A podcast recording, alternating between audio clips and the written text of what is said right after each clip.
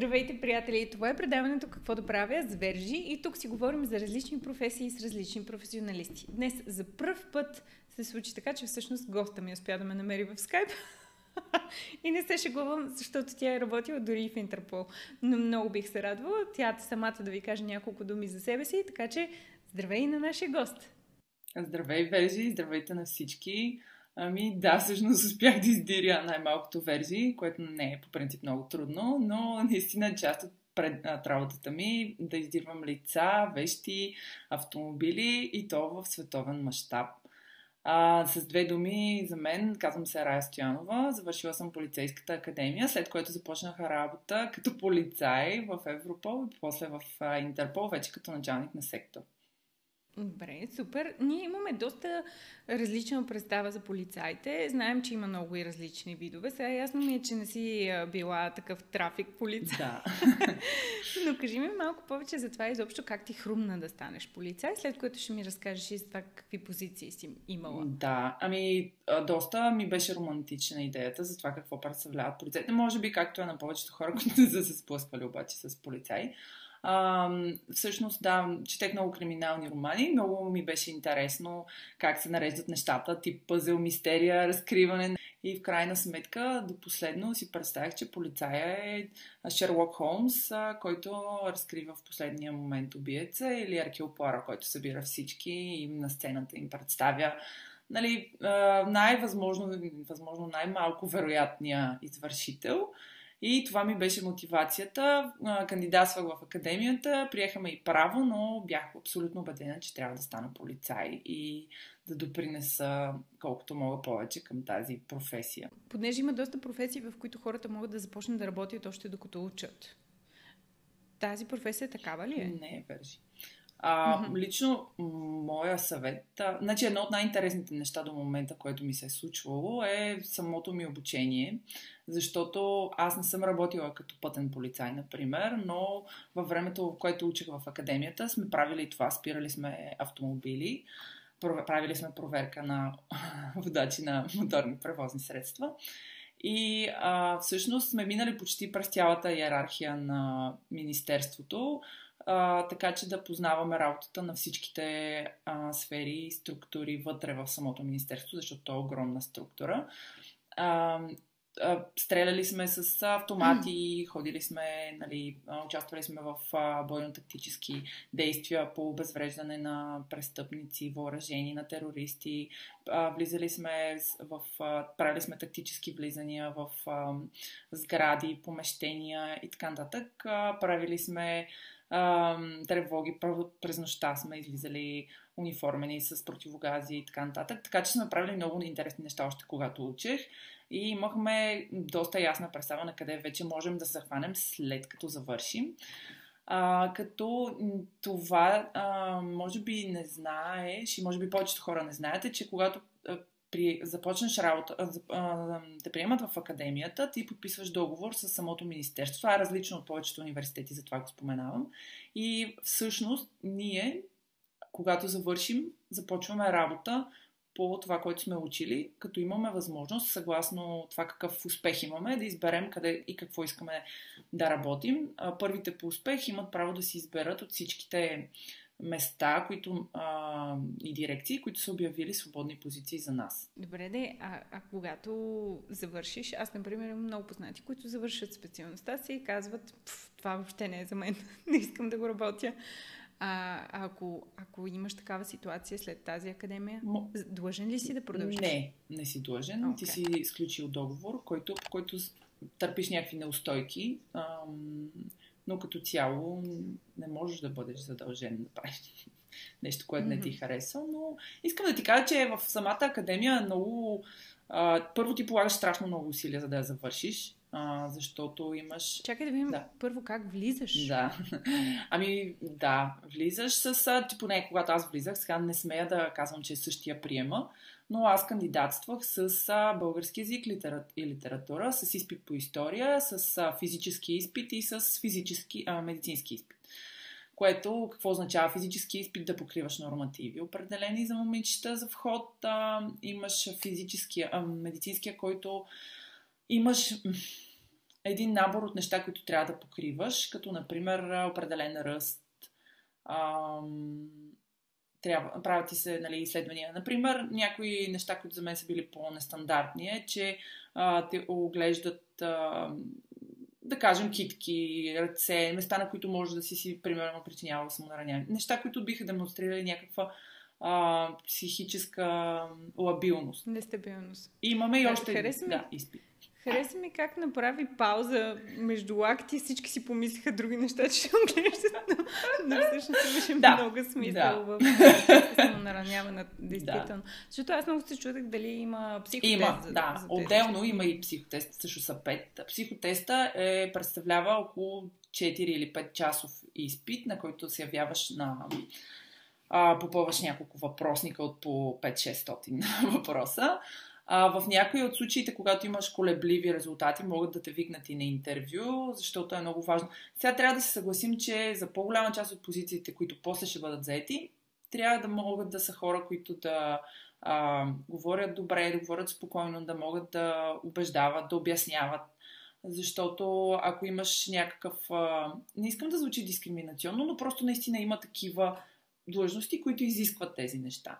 Така че аз не мисля, че, например, това да имаш полицаи над определен ръст е дискриминация. Намирам го по-скоро за специфики на самата работа. А, и понякога правиш услуга на някой човек, който, например, заеква и му е много трудно да се отпусне да говори пред хора, да му причиниш стреса, после да трябва да застане пред, да повдига обвинение или да, да влиза, да задържа хора, да им обяснява права и така нататък, без да може нали, сам да се, да се чувства комфортно в това. Та, така. И вече влязах. Да. По сега да, да учим. Значи първия шок е, че съм с униформа. Значи аз не обичам по принцип униформите. И по време на, на, на лекции да, си да, с униформа. Всъщност, Това се случва да. в първи курс. Да, от uh, ден първи. А, с униформи се ходи и другото, което е, че се учи а, изпитната сесия е до края на а, юни. А, юли месец се почива, август месец си на стаж. И всъщност а, от а, октомври се връщаш отново на лекции. Всъщност имаш доста малко време почивка. Ами общо взето завиждах на повечето студенти от тази гледна точка, защото някои имаха сесия май месец и бяха до октомври. Здравей сърце! Да. Да. Аз, например. Ами подозирах го, но... Ами да, с фотографията, особено в много български, беше много готино, защото реално ти колкото по-активен си през семестъра, толкова по-лесно се освобождаваш от изпит, защото през цялото време си показвал, нали, че да. може би можеш нещо. Чувала съм вержи за освобождаване от изпити и не сме го практикували. Никога не ми се, не ми се е случвало. Аз а, завърших а, след което магистратура Международна сигурност Софийския и там вече беше, нали, там пак нямаше освобождаване, но а, имаше малко по-друг тип академично ниво, нали, от а, това да сме с униформите и да, да. И така. Тогава няма да ти казвам, че аз съм била само на един изпит в живота си по време на сесия. Не съм те чула. Добре, и кажи ми сега, да. първи курси, какъв тип занятия имаш, какво въобще вършиш, какво ти представлява стажа? Имам хиляди въпроси да. за теб. Ами много е, доста е различно от това, което си свикнал до преди това, нали, в училище да блееш, значи на, в повечето случаи на последния курс им аз, но а, общ, като цяло имаш един, това ще да ти споделя, че а, имам познати, които отпаднаха, в хода на учене, не, просто не беше за тях. А, включително аз съм се колебала, особено първи курс много, защото а, трябва да можеш да спазваш дисциплина. Закъсненията не се толерират. А, а, има някои изисквания, примерно към външния ти вид, не просто да си с униформа, униформата ти изглежда окей. Okay. Освен това има изисквания, къде можеш да имаш татуировки, например, а, аз имах пирсинги преди да вляза, а, съответно, които си ги махнах в последствие. Нали, става въпрос за видимите части, които се виждат извън униформата. А, нали, по, да, така за малко по-свободомислещ или по-съвсем креативен човек, мога да ти кажа, че... Защото аз винаги съм имал някакво такова противоречие между това дали съм креативен човек или съм изпълнител. И до сега още се борят нещата, но като цяло ти трябва дисциплина да можеш да си станеш рано, да си сложиш униформата, да си отидеш на лекции, да слушаш, да седиш. Естествено, имах колеги, които спяха на лекции, но, но няма как, ако си бил до 4 сутринта на дискотека. Да, нали? така че, да. Нещо време. така че имаше и такива, но като цяло, за да издържиш 4 години, ти трябва много хъс. Да. И да е твоето, общо взето.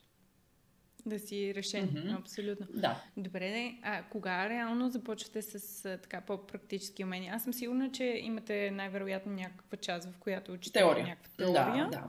И някаква част, в която се поддържате физически. Ми, нали? Още от първия семестър се започва бойно-приложната техника или а, това е, а, защото не всички сме, са били. Имаше голяма част от колегите, които са завършили, например, спортно училище или имат доста добра спортна култура. Аз, например, не бях. Мога да ти кажа, че с 300 мъки си изкарах физическите изпити, а, физическия изпит, но най-голямата изненада и така неприятна за мен беше, че на края на първия семестър трябваше да имам изпит физически, който да включва и минимум 10 лицеви опори за момичета. Аз почнах от нула Просто не, това просто никога не съм, никога преди това не бях правила, никога преди това не съм спортувала някой спорт, който да ангажира а, ръцете, градния кош, нали, така, да те държи горната част на тялото, която по принцип при жените е малко по-слабо развита. И това беше големия ми проблем. Иначе започваш с теория на правото. Учи се право, като имало период, в който академията ни е а, била, когато завършиш, завършваш с диплома право и специалността, която си. Аз бях противодействие на опасността, противодействие на престъпността и опазване на обществения ред. Това ми е специалността бакалавър. А, като с, а, във времето е изчистено това да не се дава и диплома право, защото доста от колегите са напускали без да работят за а, МВР и направо са ставали, например, адвокати, прокурори, някаква mm-hmm. друга позиция, която е извън МВР. Така че, да. така че има си теория, има право, но още дето от началото почва физическата тренировка, а пък стрелбите, например, в първи, още първи курс почваме стрелби. А, съвсем интересните дисциплини, мога да кажа, че са били нали, най-най за мен, които са вече висшата полицейска дейност, са били в последния курс, разбира се. Много ми хареса, че сподели, че физическото не е твоята част, защото пък аз трябва да ти кажа, че когато бях по-малка, много си мислех дали да не запиша. Mm-hmm. Но първо аз съм много ниска, за тези от вас, които не подозират. Второ, а, аз съм супер зле по физическо. В смисъл, това е най-омразният ми предмет в училище. Да. Аз качвам точно метър. Mm-hmm и ако ме накараш да скоча няколко пъти метър, на третия скачам около 80 см. Ами, напълно те разбирам. Режисирам. Но това, че ти си успяла е страхотен знак и според мен добро окоръжаване за хората, които не са толкова добри. Защото аз, ако имам този разговор, бих се замислила доста повече. Абсолютно, Вержи. Значи, ма мога да ти кажа, че дори за тичането, всичко, което аз правех, бях в интернет, по принцип могат да се намерят нормативите, които са а, за, които трябва да се покрият за физическия изпит. И мога да ти кажа, че буквално ги отмятах ето така с кърваво ченгелче, по, което просто нещо, което съм покрила като норматив. Включително тичането, което не беше сега в момента ми се струва някакво много несериозно, нали, предизвикателство, но за мен беше адски трудно. Трябваше да правя 4 обиколки на стадиона, което тогава на 17-18 ми се виждаше най-трудното нещо на света. А, и така. Но се справих, да. И даже мога да ти кажа, че сега дори имам... Мога да кажа, че там ми изградиха в мене някаква физическа култура, която дори в момента за забавление на децата основно правя някоя кълбо през рамо на двора или нещо такова по-атрактивно. да, за да мога да разчупя леда. Тук е, аз често пъти казвам, че всичко сравняваме с филми. Mm. Няма как. Аз гледам много филми, ти знаеш, така че не, тай направим го. Наскоро започнах да гледам How to Get Away with a Murder, което е, за тези от вас, които не знаят, филм за едни студенти по право, които отиват при една преподавателка по право и тя започва да им обяснява някакви неща за това как да се отърват от убийство евентуално. Така нарича тя собствения си курс. Там тя директно, малък спойлер, извинявам се, приятели, но това е в първите 5 минути на, на първи епизод на сериала. Още в първи епизод тя всъщност ги а, кара да станат част от реален случай.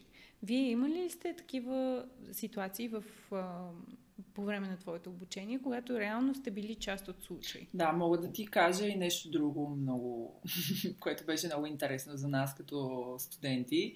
А, някъде във втори курс ми мисля, че учихме вече наказателно право специална част и там, а, може би, да, повечето хора не знаят, но ако нещо не е описано в наказателния кодекс, то не е престъпление. И, например, има момент, в който, до който се на времеви интервал, в който се адаптира социалната обстановка с а, законодателната. Какво имам предвид, например, престъпленията с платежни карти в един момент не са били престъпления по нашето законодателство, защото не са били инкриминирани, не са били включени в НК.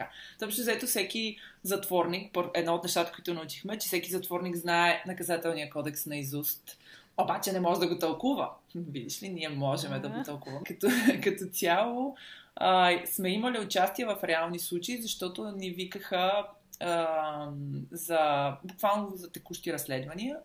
А, имам колеги, които са участвали. Например, разбива се някакъв, някакъв склад за незаконен алкохол, където има представи си някакво огромно количество бутилки с фалшив бандерол или нещо такова. И съответно, да, и съответно имаш няколко а, дознателя, нали, всъщност дознателя е разследващия полицай в нашия в а, България. И този разследващ полицай трябва да опише в едни документи цяло, всеки един номер. И затова викаха, например, курсанти, които да ходят да помагат. Или когато ти трябват поемни лица и така нататък. Да, участвали сме в реални случаи, в реални разследвания. Може би нещо друго интересно, което не споменах е а, всъщност и ходенето. Ходили сме, имахме съдебна медицина, така че сме посещавали и морга а, имаше възможност да Ще... присъстваме на аутопсия. Може да имаш цял един курс съдебна медицина и да не, ти се, да не се получи mm-hmm. възможност да видиш, да присъстваш в нали, на аутопсия. Което, така. което ще е много гадно, защото според мен, ако, ако не ти се е случва, има хора, които реагират много трудно на такива неща. И ако не ти се е случва по време на обучението, да да ти се случи да. в реалния живот, според мен може да е много стресиращо. Шансът е много голям, Вержи. Истината е, че много от нещата в академията те подготвят по един по-различен начин за, за самия живот не, не просто нали, за, за самата работа, но това са неща, които може да ти се случи по всяко, всякакъв момент, нали, да се сблъскаш с някаква такава трудност или нали, какво да правиш при някаква ситуация, ако някой те нападне или нали, техниките за първа... Нали, например, нещо много интересно, което е може би полезно да се знае. Имахме едно такова упражнение физическо, което трябваше да, а, да да извлачим буквално нашия колега на гърба си, като ползваме само, нали, само се теглим. Като идеята е, че ако си влезеш в сграда, която е горяща, дима е малко по-нагоре и най-долу на пода всъщност е мястото, където ще можете да дишате и на което е хубаво да се придвижите. Но на мен ми беше адски трудно да извлека колежката. Но я извлекох да е. То, то зависи малко каква ти е мотивацията, нали? Сега, ако имаш пушек над тебе и горяща сграда, сигурно ще ти дойде малко сила. И така. Добре, де, и после, когато ти завърши вече, mm-hmm. имаше цялата тази подготовка, която наистина звучи като доста сериозна подготовка, ако трябва да бъда искрена. След което, кажи ни какво ти се случи после. Да, ами отидох първият си работен ден. Много якото беше, че бяхме, започнахме 12 човека, защото а, имаше обявен. Всъщност, дирекцията, в която работих, която включва Интерпол и Европол в България, беше съвсем много формирана, защото 2007 година с приемането на България в Европейския съюз, всъщност ние ставаме автоматично членове и на Европол. Европол беше една много нова агенция, дори не представляваше агенция, в момента е агенция на Европейския съюз. И всъщност всичко беше много ново.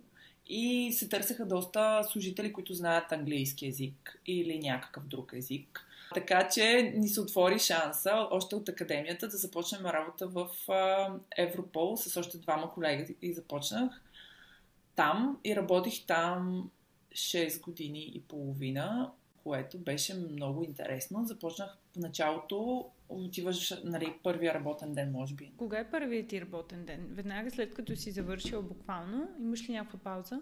Първият ми работен ден започна а, след като имахме едно така тържествено обявяване кой къде ще работи, защото ти си заявяваш желанията. Впоследствие се преценява, издават се заповеди, които министъра подписва. И така, по-голяма част от нас започнаха работа като цивилни полицаи. тоест, четирите години, които ние преминаваме обучение в академията, а, ни дават а, въпреки че ще използвам една военна терминология, въпреки че МВР се девоенизира още когато аз бях курсант, са сержанти и офицери. Това е много познато и на хората. Сержанти наричат полицаите, ползва се този жаргон, за да се обозначат полицаите, които са всъщност патрулно-постовата дейност, тези, които са униформени, които виждаме, когато а, се нали, извършват проверки с граждани, които ще дойдат при... Всъщност, които са лицето на МВР, които са на най, едно от най-коварните места в полицията, защото когато се получи сигнал от 112, това са хората, които отиват на място и които не знаят какво ще заварят, включително заварват опасно за техния живот. И така, та, общо взето, когато ние завършихме, бяхме на вече ранг, така наречения офицер, като с новата ни съвременна и актуална терминология, това означава инспектор, аз напуснах като главен инспектор, започнах като инспектор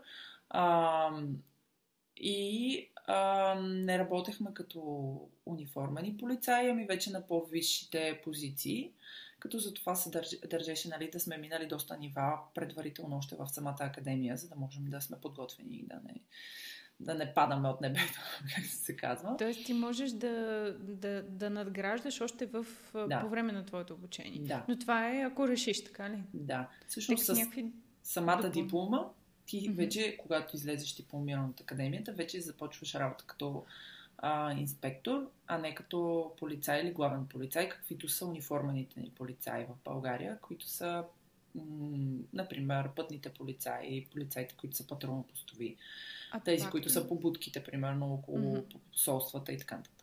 А това като някакви допълнителни курсове ли са? Те ли ви ги представят не, или просто, ви... Не, Вержи. Просто сам, самата, а, самия факт, че ти си... Значи, ако, например, защото говорим за частния случай при мен, аз съм завършила академията и съм започнала като виш полицай. Ако, например, ти си на 18 годишно момче или момиче и не искаш да м- работиш като виш полицай, ами искаш да започнеш като патрулно-постови полицай, например, или ам, такъв, който е в, а, на първа линия работи, а, тогава ти можеш да се явиш на изпитите, които пуска всяка областна дирекция или всяко районно управление. И тогава не е нужно да си завършвал академията, не е нужно и да си завършвал висше образование можеш да се явиш на физически изпит, на изпита, който е посочен в а, самото, самото място, кажем областната дирекция в София или СДВР, столичната дирекция на вътрешните работи или в седмо районно, зависи ако си в младост. И тогава ти се явяваш, издържаш ги и започваш полицай. За да започнеш полицай, обаче ти, а, си, ти си буквално от нулата. Да кажем, нямаш никаква представа, нали, къде отиваш, какво ще правиш. Имаш, както каза ти, от филмите.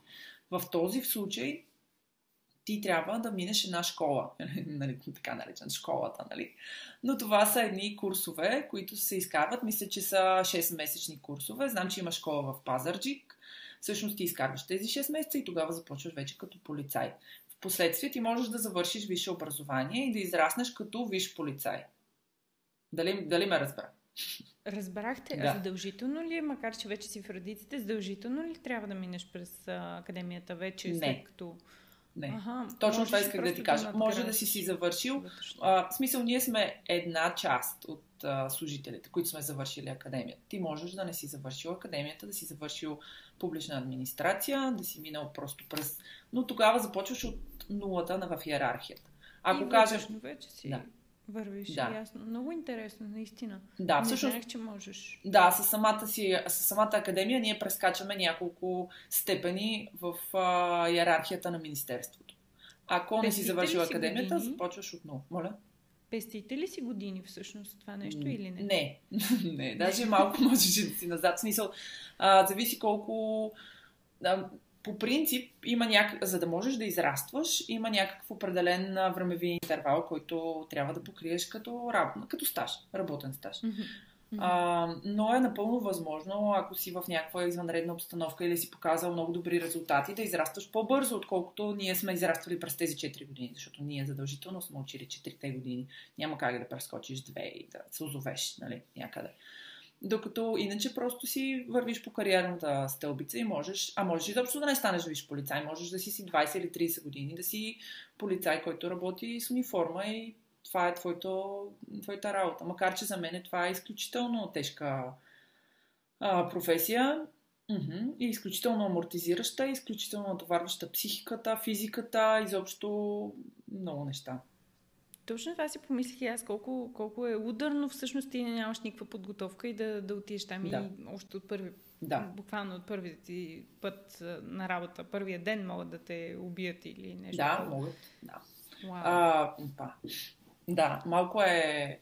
А, не малко, всъщност това е едно, едно от най-рисковите а, места в Министерството. Mm-hmm. Но ти не отиде там. Не. Ти отиде на съвсем друго място. Да. Искаш ли ни кажеш все пак какво всъщност се случва в това място? Да, да, ще ви споделя, защото по принцип за мен е много важно, колкото може повече хора да знаят. А, може би не, не го споменахме до сега, нали? Тръгнахме от там, от филмите. Честно казвам, аз също съм много повлияна била от филми, а, като нали, представа за полицейската работа. И мога да кажа, че до голяма степен имам много вяр, верни неща във филмите. Не мога да повярвам, за първ път ни се случва. Да, но има и много неверни. Нали? Например, веднага ви казвам, а, не мога да се сетя точно кой филм, но се е случва в доста филми да има агенти на Интерпол, които ходят по държавите и отиват и се показват и ние разследваме тази международна организирана престъпна група. Всъщност, това, това точно така не се случва а, имаме, има и се провеждат. Имали сме, всъщност и ние сме, и аз съм участвала в международни операции, които се провеждат на територията на няколко държави едновременно, което нали, включва много голяма подготовка, защото има времеви интервали така разминавания. Има и някои тънкости на законодателството, защото въпреки, че сме в рамките на Европейския съюз, все още има неща, които се разминават между националните законодателства на държавите членки но а, честно казано, това, което на мен ми липсваше, е това, че самото ни общество не е достатъчно наясно с нашата работа и това колко голям участник е всъщност то и че всъщност първата и основна функция на полицая е социалната и това да превентираме нещо да не се случи, не да го разкриеме. Нали, нашия интерес, така като зрители и като наблюдатели, е по-скоро към това вече да, нали, как се разкрива и как се разследва, докато интереса на един полицай е да направи всичко възможно това да не се случи. И това по принцип вече избягва много филми, ги изкарва извън реалността, защото нали, там вече едва ли не има някаква провокация как ще се случат нещата, докато ти трябва да направиш така, че да не се случат. А, и това, което исках да ти кажа е интересно. А, например, наистина има такива лаборатории. Ние сме снимали отпечатъци, участвали сме в а, работата на криминалистите. А, има много технически грешки, които се м- използват по филмите. Нали, кой е криминалист, кой е криминолог, казва се криминолозите, пък нали, всички знаем логос какво означава. А, криминалистика и криминология малко се дублират. Била съм в Националния институт по криминалистика и криминология. Имали сме стажове и там. А, но като цяло а, в Интерпол има един момент, който е много интересен и то е, че ти работиш с целия свят. И когато целият свят издирва някой, е много готино, ако обществото знае какво да... Нали, например, ако ти си се разхождаш по улицата и видиш някакво дете или някой, който ти се струва, че не му е там мястото, какво да направиш, например.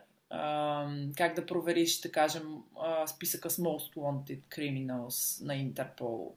А, Някои от хората, да. които ни гледат в момента, много ми е интересно въобще знае ли какво да прави в такива ситуации. Ако, приятели, имате каквато идея, идея, напишете в коментарите. Аз, Рая, нямам никаква идея. Значи... Смисъл, съвсем отговорно и да, честно признавам. Да. Невероятно ще звън на 112. Да, което е супер което може би най- най-доброто, което ще направиш. А, и е супер с въвеждането вече на 112, нали, какво трябва да се направи. Има един, едно нещо, което е много готино и което сме, ни беше презентирано и то е за един случай на изчезнало отвлечено дете. А, ще те излъжа в коя държава беше точно направено така, но а, първата де, работа на екипа, който работеше издирването на детето, беше на национално и международно ниво да пуснат, например, такива а, как се наричат? Да пуснат снимка с информация за детето, да, на колкото се може повече места, като например на екраните в метрото. Защото в метрото ние често ми можем да възприемаме такава информация. Нали? Там, където се пускат реклами на такъв тип а, места, които да, да хващат. И всъщност да се привлича обществото към това да търси, да, да гледа.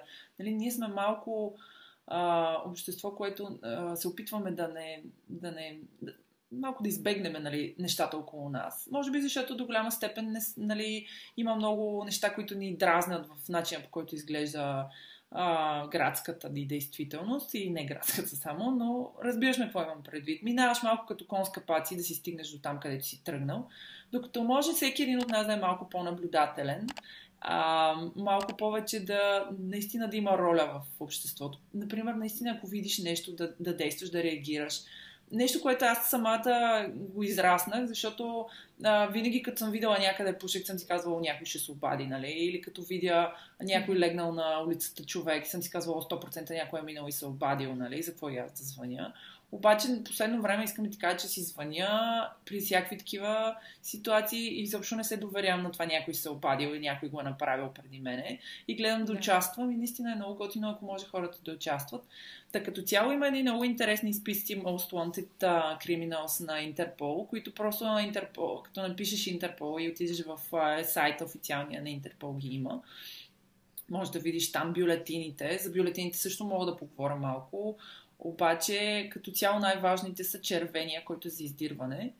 А, и вече има още доста видове, но човек може просто да седне да ги разгледа, да ги разгледа. Много юзер-френдли, така, а, лесна за възприемане е написана информацията.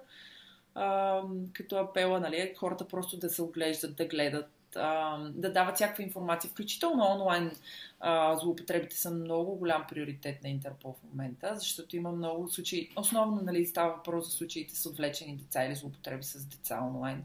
Например, нещо, което на мен ми направи много силно впечатление, беше, бяхме в Норвегия на едно на, една, на един обмен, в който норвежците казаха, че абсолютно се трябва да се избягва това използване нали, детска порнография, например, защото порнографията сама по себе си не е престъпна, но когато вкараш детска... Всъщност трябва да се казва злоупотреба, онлайн злоупотреби с деца. А, самото използване на термин като детска порнография, малко или много, прави една, едно ужасно престъпление малко по-социално поносимо. Например, да, както... Звучи комерциално да. сякаш. Точно така, точно. И малко по а, му придава по една такава убива, нали, всъщност а, стряскащото, нали, в цялата, mm-hmm. в цяло, цяло, това как звучи, нали. И, а пък има неща, които не случайно са така и за които... Например, на мен ми беше също много интересно да установя нещо, което го знаем и ти го знаеш. И то е, че нашето общество, всяко едно общество, не само нашето си, има някакъв толеранс към определен вид престъпна дейност.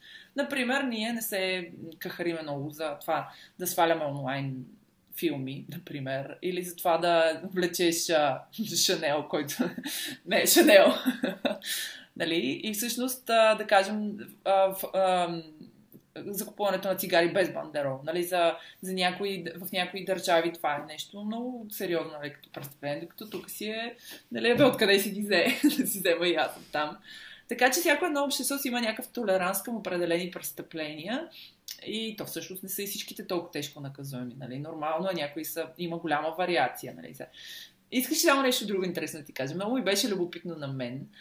Как се решава, например, това са съвсем лаишки, нали? а, ако открадна един лист, например, дали ще дойдат да ме арестуват и защо не ме арестуват? Да, ми минаха хиляди mm. престъпления през главата, исках да те питам. Да. Нали, как за Бога се определя това? А, но всъщност има а, законодателство, което в законодателството е посочено нали, над каква стойност трябва да е веща, вече за да изпълниш състава това да е престъпление. А преди да се, не може да не е престъпление, а да е административно нарушение. Например, ако се возиш без билет, че престъпление ли е? Не е престъпление, то е административно нарушение. Ти си по административно-процесуалния кодекс там носиш а, някаква отговорност, но не е, не е наказателна отговорност. Mm-hmm. И да, и Много така интересно. нататък. Е, добре, да, а, ако, например, сме свидетели на нещо такова, наистина не е достатъчно просто да, да се обадим на 112, защото аз ще ти кажа, веднъж пътувах, например, пътя София Словения, мисля, че пътувах през Загреб. Минахме и така. И още на влизане в автобуса а, супер мил шофьора мина да огледа всичко наред ли е и каза, вие имате ли багаж? Аз казах, да, имаме багаж долу. Аз, аз между другото, съм много, много съм а, залупена. в такива моменти също нищо не разбирам. И той каза, имате ли багаж? Ние казахме, да, долу е. И той каза, ръчен. И аз казах ми, да, обаче вече не разбирах защо, защо се интересува от ръчния ми багаж. И той каза, абе, имам едни цигари, искате ли да ви дам да, да си ги сложите в чанта? Аз бях, не, аз не пуша, аз наистина не схващам да, какво да, се случва. Да. Разбирам те, Верджи, аз съм същата. Бях. да. Може би аз трябва да мина една академия да се осветя. Но а, да, аз наистина тогава не схванах въобще какво се случва, след което а, той, бе, той стана много настойчив, може би защото виждаше колко съм неадекватна в ситуацията и разбра, че няма да съм много... Да, надежна. Няма да реагирам най-вероятно. Да. да и започна да, да настоява, при което аз му казах, просто му съвете намира, не ви искам цигарите. Да. И а, понеже повиших тон, това много го шашна, понеже го казах на висок тон. Mm-hmm. И почна да ми шишка и си тръгна много бързо. Но аз трябва да ти споделя, че в тази ситуация не се сетих да, да се обадя на 112. А може би нямаше да се обадя, защото... Обаждаш е, да, се, записваш номера. Еми, щях да стигна до Словения. Ма ти си, ти си се возиш, ти няма ситуацията, в която си ти, няма как да се опълчиш там и да му кажеш, айде тук прати граждански Именно. арест, нали, задържам те. В такива ситуации, в които няма какво да правиш, не си застрашаваш живота, да се саморазправиш и да го арестуваш. Да, освен, нали, в смисъл, в случая той не застрашава живота на някой. По принцип имаш право да се намесиш, когато виждаш, че е нещо много... То всеки има, то не е право, то ти идва отвътре, нали, в крайна сметка да помогнеш да защитиш някой. Но в случая ти първо това е като в самолета. Първо трябва ти да си окей okay, и тогава помагаш.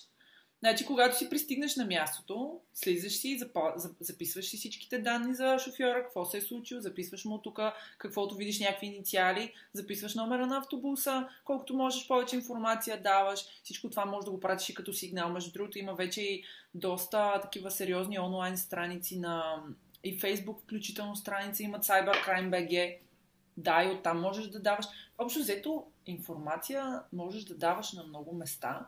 Въпросът е да е, нали, да е възможно най-качествена. Сега не е тук едни, едни хора ми казаха едно нещо. Колкото можеш повече конкретика събираш, колкото можеш повече номера, нали, номера на автобус е напълно достатъчен, им кажеш разписанието, можеш дори и билетчето да, да си вземеш, ако имаш такъв или... Той няма да ти потрябва, поне да се установи в кой период, в кой диапазон е пътувал. Но най-важното е първо първо е най-важно ти да си останеш в добро здраве. Нали? По никакъв начин да, да, не, сега, да не влизаш в саморазправа. Включително когато си свидетел на нещо, за мен също един адекватен съвет е, доколкото можеш, нали, не се намесваш, но ако, освен ако няма да предотвратиш по-голяма опасност. Нали, имаше един такъв случай с един човек, който беше съдействал на едно момиче, че, нали, например, тръгва да я бият, да я заплашват. Нали, в, такъв, в такава ситуация не седиш отстрани да снимаш, нали, защото е супер тъпо. То е чисто морално, като нали, морална категория. И така. Но да, да, абсолютно си записваш и такива неща. Защото това са, знаеш колко много хора са, най-вероятно са се съгласили. Си казват, дай какъв е проблем, аз не правя кой знае какво. Нали, ще му съдействам на човека си, прекара цигарите. Така че да. Не, Имаме го този толеранс. Не, то, то не е, то, то е, а, го има наистина във всички общества. А, mm-hmm. На различните места просто е спрямо различни престъпления. Но исках да ти кажа нещо, което също е много готино. И то не е толкова готино, но като му заключение за мен беше много важно. И то е, например, че нали, винаги ни казват, нали, ам, битува това, че нашето общество си има много косури и така нататък. А, обаче истината е, че ако се замислиш, няма държава, в която няма полиция. Нали? Дори Норвегия, дори най- така, обществата, които много се крепят и много се, а, се получават нещата. И включително и от хомогенна смес, нали, където нямаш много мигранти, защото по принцип мигрантите представляват вече един вид заплаха някаква и за обществото само по себе си. Нали? Не заплаха точно, но някакъв фактор, който може да повлияе. А, няма такова. Има полиция, полиция където, в, в която служителите, които са, а, отиват първи на място, не, не носят пистолети. Нали, това е също един хубав такъв мит. Нали. Ние в Норвегия много ни беше нали, интересно как отиват, как си пращаш а, човека там и не знаеш какво ще завари. Той не е въоръжен, но всъщност те имат оръжия, просто са заключени в жабките на автомобилите им и те могат да ги използват при а, нали, отново могат да ги използват при ситуация, която има опасност за техния живот. Така че това малко, нали, колко са готини полицайите в Англия, пък нашите какви са, нали, малко не е съвсем вярно. И е малко пак въпрос на как ще си погледнеш към нещата и какво всъщност пак ти правиш, нали? Защото обществото в Англия е много будно. Там, знаеш, че бабите не само регистрират, ама и това, което го виждат, го казват. Защото нашите баби всичко знаят, ама, ама си го, така си го лавира си между попейките. Да, да. И в, в Англия изключително нисък има толеранса за всякакви видове. Да престъпления. Например, да. на мен ми направи впечатление, веднъж отидохме на едно Airbnb и там хостът започна да ни обяснява, че трябва да внимаваме вечер, като излизаме, защото има много мигранти и се случват доста неприятни неща, на което да. аз попитах какви неприятни неща. И той каза, ми чакай, ние имаме един вебсайт. Хубав въпрос е да попитам и теб дали имаме такъв вебсайт, тъй като аз не знам за България. Той каза, ние имаме един вебсайт, където сега ще ти го покажа. Отвори го и буквално виждаш като карта на, на града и на всяка улица можеш да видиш колко престъпления има в последните, там примерно сетваш на 24 часа и вижда за последните 24 часа и нашата улица светеше като коледна лха. И аз викам, леле боже, какво става? Сигурно ще ни избият през неща. И викам, чакай да видим какви са тези престъпления, защото пише, нали, има да. като супер малък репорт за тях. И а, пишеше един напсувал друг, трети излязъл и той ги псувал. Да, Още да, там се бяха да. псували. Но цялото това нещо беше репортнато и бяха идвали полицаи заради това. Да. Това в държавата на футболните хулигани, нали? Но да, да. Не, така е, така е. В смисъл, има наистина просто места, на които обществото е много, много Будно. Да, и много нетолерантно да. към всякакви неща, които им нарушават а, а, живота. А какво се случва с другите ти дни? Ните, в които може би не е чак толкова интересно. Какво да очакват хората, които се захванат с твоята професия? Като цяло, особено в Интерпол, работата е до голяма степен на бюро, защото ти трябва да приемеш а, информационния обмен на целия свят. А, трябва да пресееш. Всъщност, нали, има няколко нива, на които се пресява.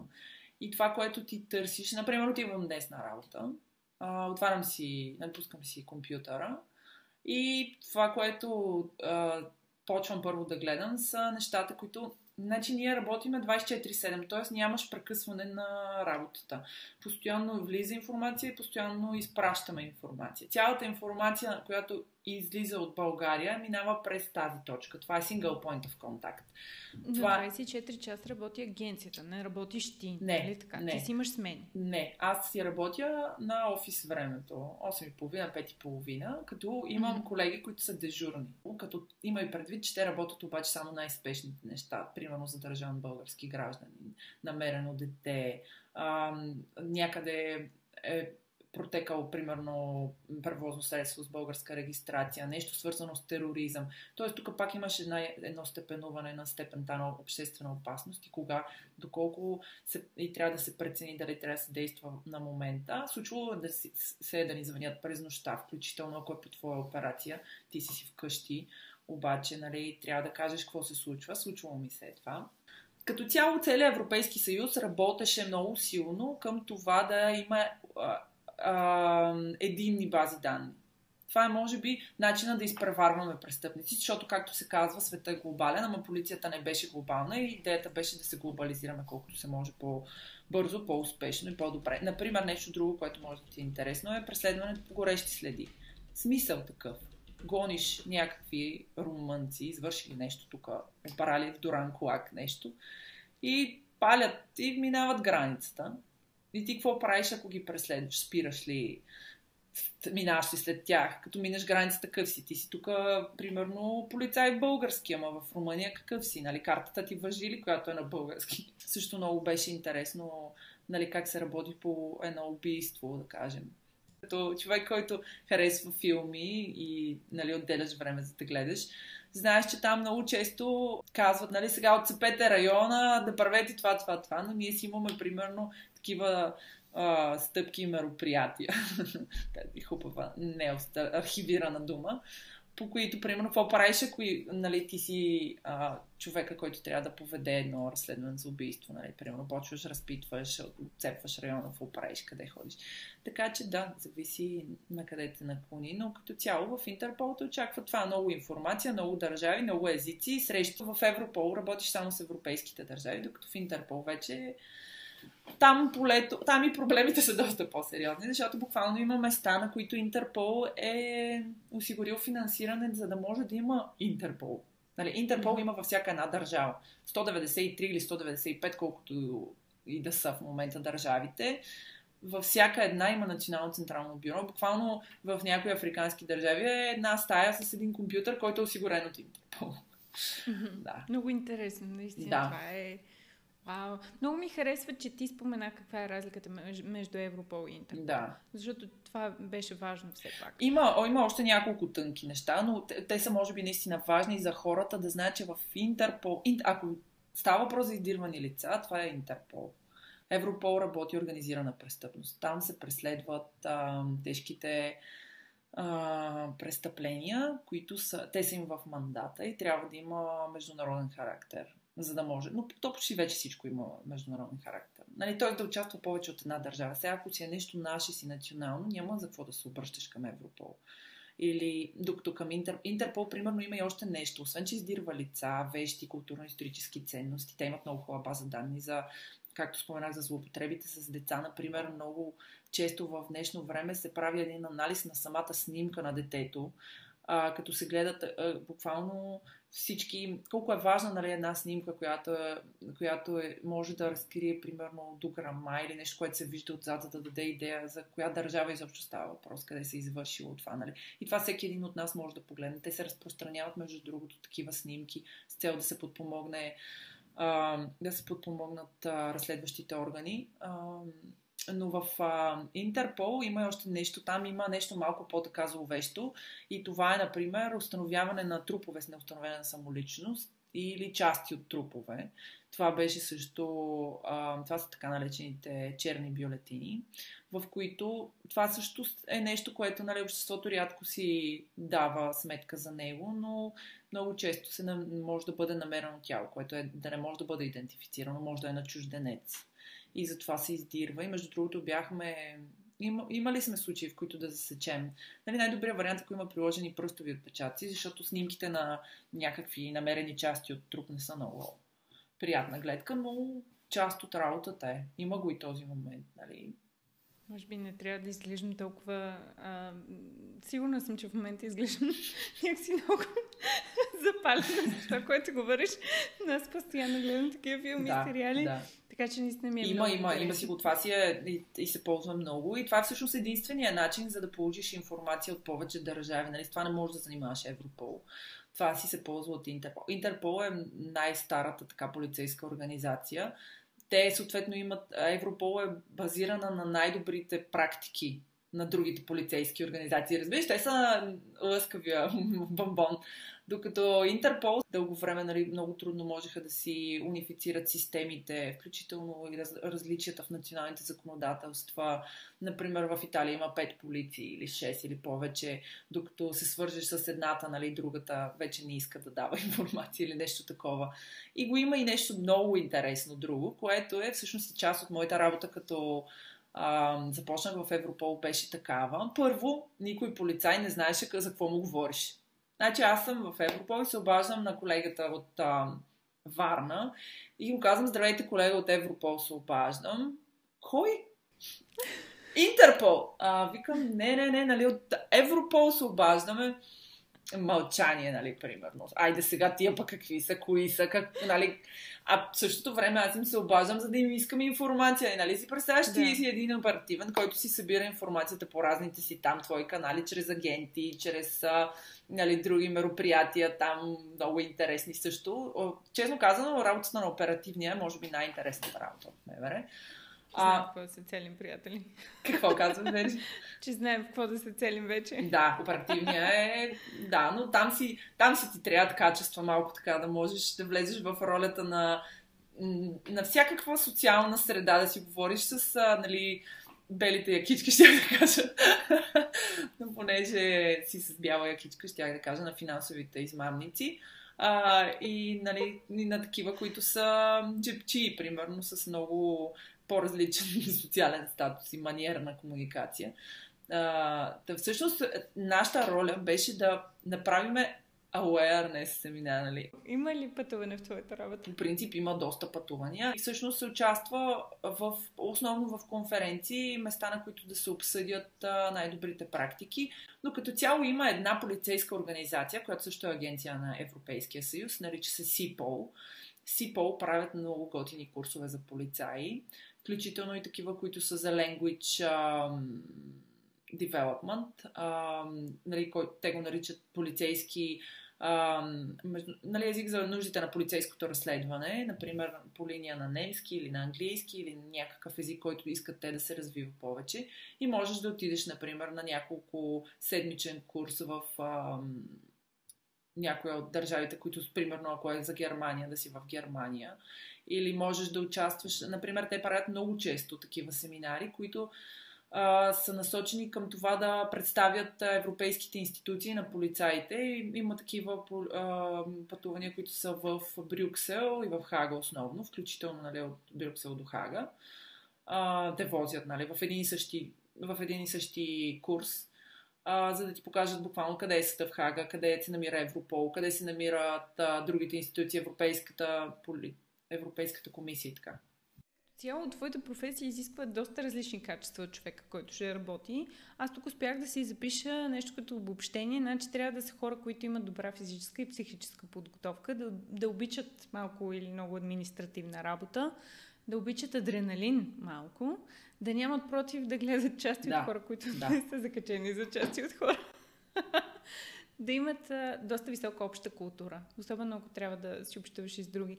Така че сещаш ли се някакви други а, качества, които може би трябва да има човек, за да може да върши твоята професия? Ами сещам се за още едно нещо, което е доста важно, а някакси остава може би малко по-страни и това е да имаш а, идея за иерархия.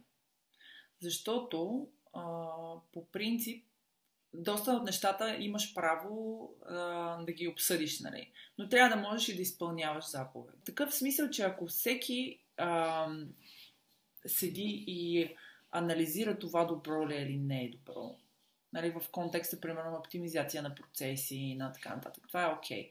Обаче, когато трябва бързо да се вземе решение, ако те викнат и ти кажат тръгваш, трябва да тръгнеш, а не да кажеш защо да тръгна сега, защо да не тръгна след 30 минути, при положение, че аз мога да стигна за еди колко си време до там.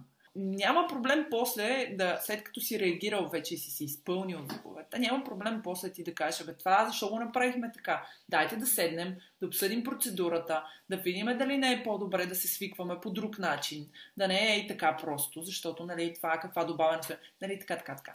Но това да стане след това. Хем да си инициативен, хем да можеш да, да слушаш, да. но също много важно нещо, трябва да знаеш английски. Да, Абсолютно.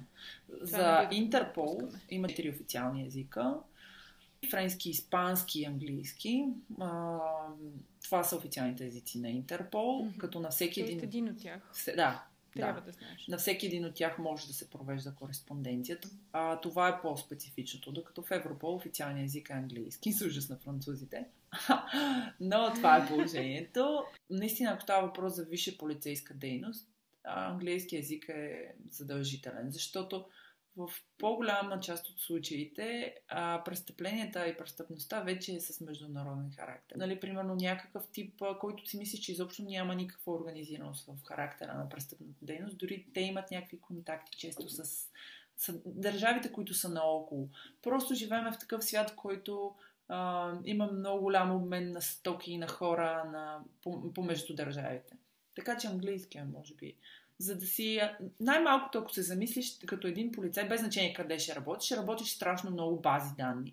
Всичко в момента, поне последно, беше в рамките на един голям проект, беше интегрирано в една. С една проверка да правиш нали, да сравнения в много бази данни.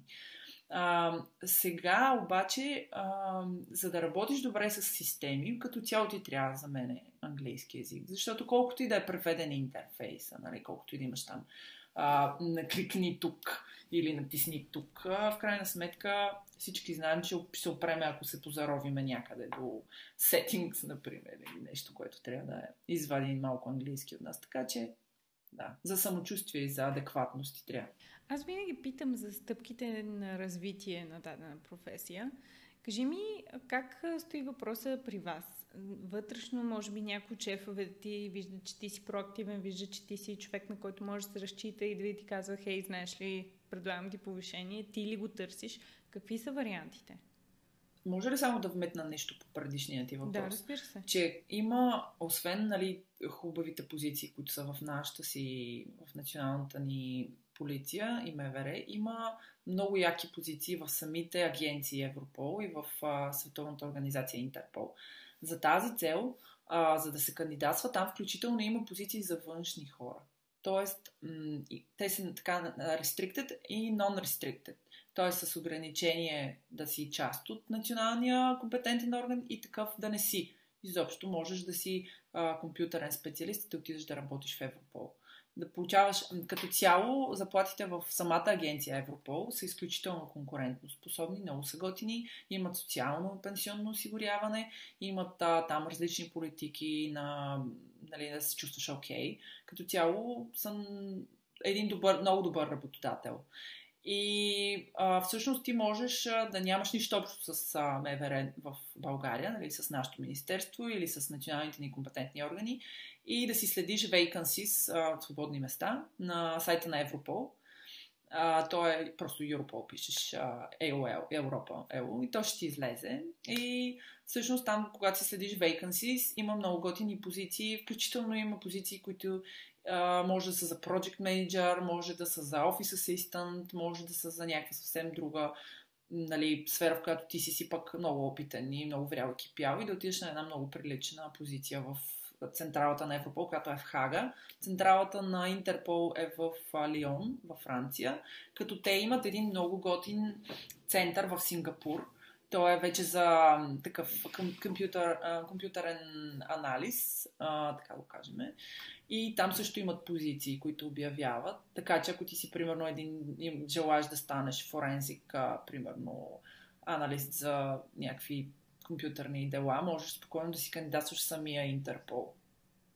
Това е много да, яко. това е много яко, според мене. Това е жестоко. Да, просто ги, следете ги, аз съм много за това там да отиват все повече българи. Има един а, такъв а, едно нещо, което е като цяло на, на, на ниво всички европейски и международни институции, то е влиянието на лобито. Колкото повече имаш хора от една нация, толкова повече се привличат там. Например, в естествено. Е, това е малко като с европейското първенство, нали, където е домакините, там винаги е малко по за домакинските мачове, нали, е малко да. по. Та така и тук, например, в Европол има страшно много а, процентно холандци, които работят в Европол, защото mm-hmm. се намира там.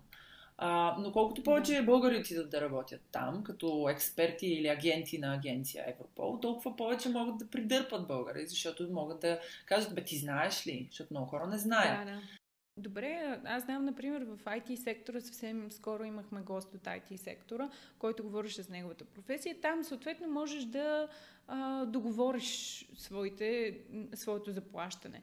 Тук вече, след като си подписал договор, още докато си бил в университета, вероятно си на а, доста структурирана заплата, нещо, което може би не зависи много от теб и твоите желания. Да, така точно ли? Е? така е. Значи, ам, нямаш възможност за договаряне, нямаш възможност за а, бе да си поискам един бонус тук. Нямаш възможност за втора работа, което е много важно да се отбележи. Това е един много голям минус за мен лично. Имаш възможност да, ако си лектор, нали, има си в закона дейности, които не могат да ти се ограничат и всъщност ти можеш да се занимаваш с тях, можеш да си преподавател, да имаш, нали, да си автор, нали, например, на книги или на нещо друго, което не знам точно как е структурирано в закона но имаш право на такъв тип доход, но нямаш право да си имаш фирма, например, за нещо, което няма нищо общо с полицията. Например, в доста държави в Европейския съюз имаш такова право. А, аз лично съм на мнение, че трябва да имаш възможност за втора работа.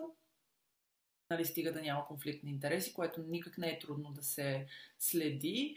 Но това е личното ми мнение. В момента не е възможно. Не можеш да, примерно, събота неделя да ходиш да лепиш плочки и да си докараш някой лев отгоре, или пък защото много те кефи да го правиш, или пък си добър специалист, искаш да помогнеш, или пък а, искаш просто да, работиш и нещо с ръцете, нали, не само да. А имаш ли нужда от такова финансово допълнение? Ми по принцип, ако като, чисто като основна заплата, мисля, че заплатата е окей. Okay не, не са м- супер ниски заплатите, но не могат да се сравнят с тези на IT специалистите. Частния сектор, да. да И на самата възможност всъщност да ам, да кажеш, абе виж сега, аз а, мисля, че трябва да взимам едни 500 лева отгоре и да си намериш някаква позиция и да кажеш, виж, аз ще правя еди какво си. Или... Нямаше тази гъвкавост, която има в частния сектор, като Той цяло. конкуренцията няма толкова. Но няма и конкуренция. Истината е, че всъщност ти имаш доста бонуси като социални привилегии. Има хора, които, например, не понасят идеята те да си преговарят финансите, не понасят идеята въобще да ги обсъждат и така нататък. И за тях такъв тип работа би била перфектна, защото въобще няма да имат колебания какво не. въобще може да... Значи няма и да ги питат колко очаквате да ви дадем. Имаш възможности за израстване, просто спомена го някакво технологично време се отнема. Технологично не, ами точно си календарно. А, смисъл, мисля, че за да можеш да израснеш, трябва да е минала една година. Чисто хипотетично. Една година, за да те израснеш от първа в трета или от мисля, че беше обратната, пета е най-низката и да се дигнеш до първа степен. А, като съответно всяка нова степен ти носи по-добро заплащане. А, да, и ръководителят ти може да прецени да те повиши или да не те повишава, включително може и предсрочно да те повиши. Всичко до огромна степен зависи от ръководителя ти и неговата способност да ръководи и да те мотивира. Има начини да се мотивира човек, които не са само свързани с финансови стимули. Има начини да караш човек да се чувства окей. Okay. Включително аз съм имала такъв ръководител, изключително а, фокусиран върху това да ни накара да се чувстваме добре, да се чувстваме мотивирани. Включително, например, ако ти се паднал, започнал си работа и си хванал линия пране на пари. И обаче там материалите са ти много обемни, самите разследвания са, водят много години, резултатите съответно идват по-бавно, проверяват се страшно много фирми. Има си специфика, която на теб не ти е окей. Ти си някой, който искаш да видиш, а днеска за утре нещата свършени и един добър ръководител може да те викне и да ти каже, виж са тази линия, окей ли си да работиш. Чудах се и винаги питам гостите, имаш ли някакви очаквания към професията, които не се оправдаха, нещо, което те изненада страшно много, когато реално се сблъска с работата, а не само слушаше и четеше за нея? А, да. А, бюрокрацията, защото, както започнах, всъщност, аз си представях нещата много по... много по-в движение. Но всъщност а, и другото нещо е, че си мислех, че един човек прави много неща.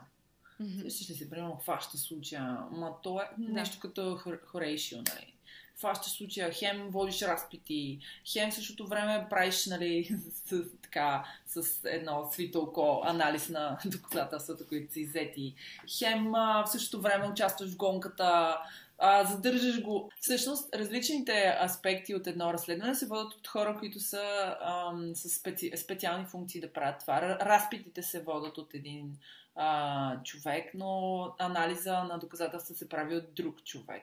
Ти си чакаш чинно да ти дойде а, анализа направен и да ти, да ти провериш резултатите. Проверките на телефони, например. Всичките тези неща се правят а, не се правят с телефонно обаждане, бе, тук виж ми един номер, например. Всичко трябва да е документално изписано.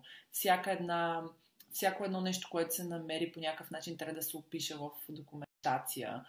Ам, просто това беше за мен изненада. Аз просто наистина не знаех какво прави оперативния, какво прави дознателя, какво прави ППД, кой какво прави, нали? Аз си представях, че ти си един просто такъв а, супер полицай, който отиваш и както си днеска на разследването в, а, примерно, Майорка, утре съм тук в а, а, Софийски квартал и говоря с някакви много долни такива наркодилари. В следващия момент това съм на някакво място. Докато дори, дори самите, дори самите а, полицаи, които правят, да кажем, а, нали, примерно да вземем от местопрестъпление, защото много хора са го гледали, и там а, нали, всъщност Брасит в ролята на оперативния, обаче, де-факто, ти не го викаш за всяко престъпление един и същи. Тоест, самият тип на престъпната дейност определя кой ще го работи. Имаш хора, които работят нарко, нар, наркотици, нали, разпространение на наркотици.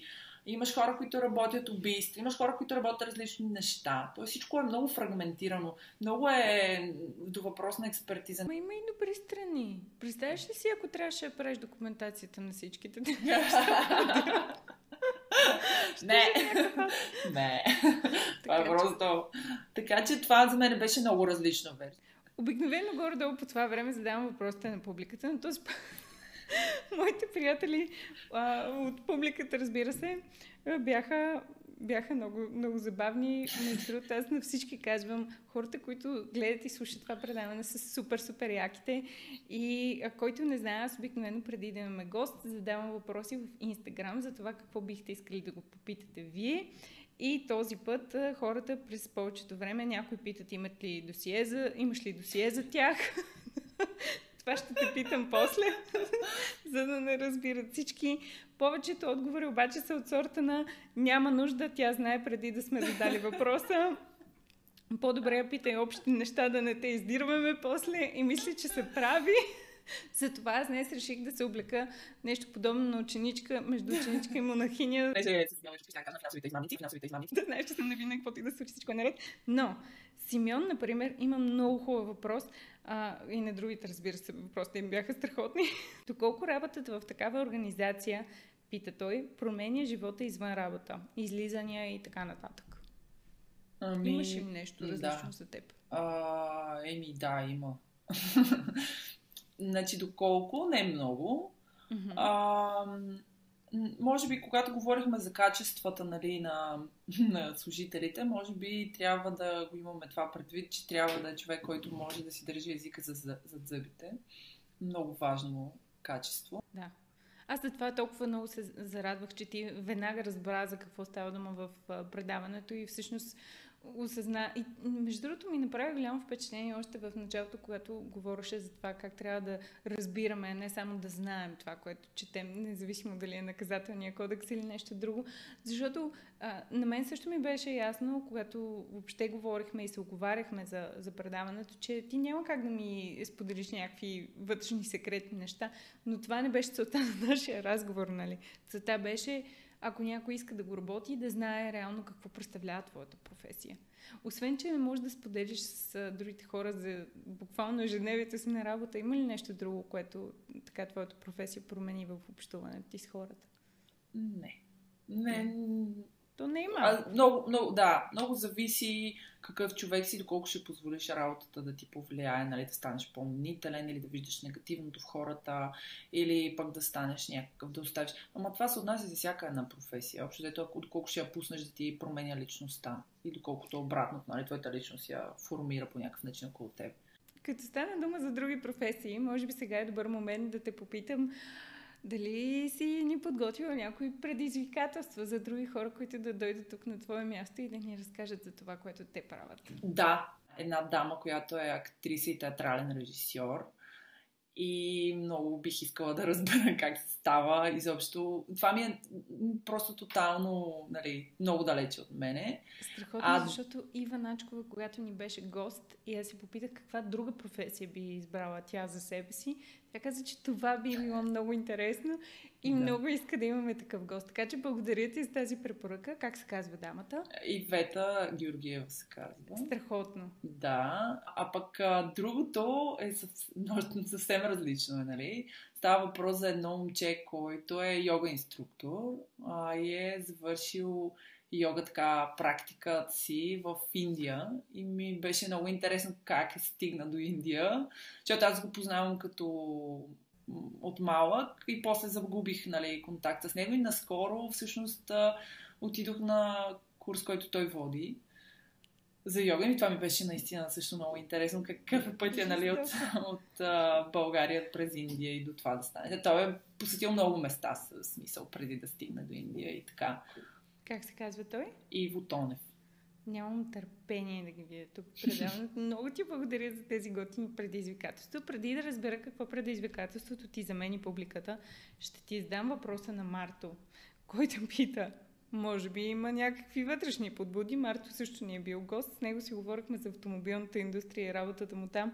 Той пита, къде ще си недосегаем за Интерпол? Дори и да знаят, че си там. Тоест, може би има някакви държави, в които ако да, човек отиде... Раз, разбрах, да. Mm-hmm. Значи, много... Тук ще си изкажа като един тотален фен на Интерпол и ще кажа, че няма къде да се скриеш. Дори, дори това просто, нали, като чух наскоро по новините, еди кой си отишъл някъде си там на островите и се скрил и той никога няма да бъде на мен. Аз казах, не, той е в базите данни. Просто този човек вече е приключен. Нали?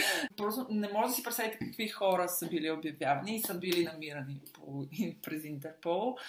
Просто най- най-добрият ми съвет е просто да не влиза в базите данни, защото мисля, че това е най-добрият съвет даван тук някога. Наистина, мисля, че а, това е едно, едно от най-готините неща на съвременния свят. Точно този тип организации, които ни обединят не в идеята нали, на някакъв реваншизъм и преследвачество, по-скоро а, на това да можеш а, да си носиш последствията за това, което нали, дръзваш да направиш. Просто трябва малко да мислиш преди всичко. Да, което е много готино. Кажи ни с какво можем да запълним времето си вместо с някакви лоши дейности. Например, можем да изпълним предизвикателството, което имаш за мен и публиката. Да.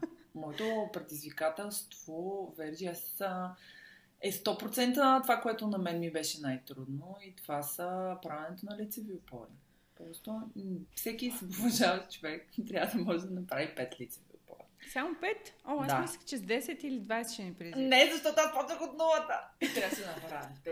Сега мога да направя криволяво 20. Добре. Което мисля, че за така, толкова години отдалечено от завършването е някакъв успех. Нали? Все пък има надграждане. Да. Така че да, това е моето предизвикателство. То е супер буквално е. Имаме ли срок за това предизвикателство? Ми да, нека да е срока да е 5 дни. И при изпълнение на предизвикателството може да ме тагнете в Инстаграм. Добре, идеално. Значи 5 дни от деня, в който това а, предаване излиза. Да. Имаме 5 дни да направим 5 лицеви опори наведнъж. да. да, наведнъж. So much pressure. Добре, каквито лицеви опори правиме, приятели? Тагваме Рая. Долу има а, нейния линк към Инстаграм. Тагваме я да знае, че сме го направили. Обещавате ли да го направим? Ако не сте дали пет, в момента се чувствам много тъпо. така. Аз ще ги направя, приемам предизвикателството и много ми харесва. Вече знаем и как да те открием в Инстаграм. Да. Също така. И ми остава а, така много важен въпрос за мен. Когато ти гледаш филми и сериали, свързани с криминални някакви неща. Опитваш ли се да познаеш края? А, и успяваш естествено, ли? Естествено, че се опитвам. Еми, не, не успявам. Знаеш ли защо? Защото защо? по принцип такъв тип а, а, романи и книги се създават така, че да те подвеждат.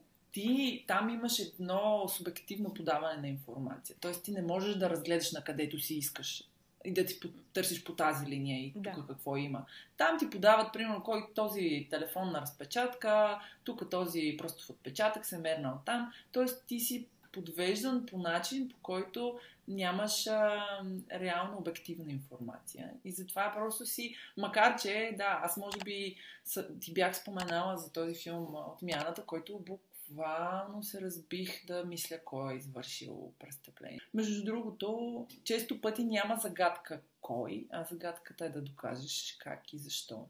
и че го е направил той. В повечето случаи там е да, там е акцента. Имаш ли някакви последни съвети за хората, които искат да занимават с твоята професия?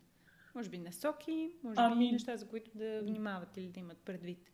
Да, искам да ги посъветвам да си ги следват, да си следват целите и мечтите, защото, защото за мен е изключително важно да не се предаваш. Общо за. Един съвет такъв получих преди години, когато бях на някакъв такъв своеобразен кръстопът, се чудех къде, на какво, къде да захвана.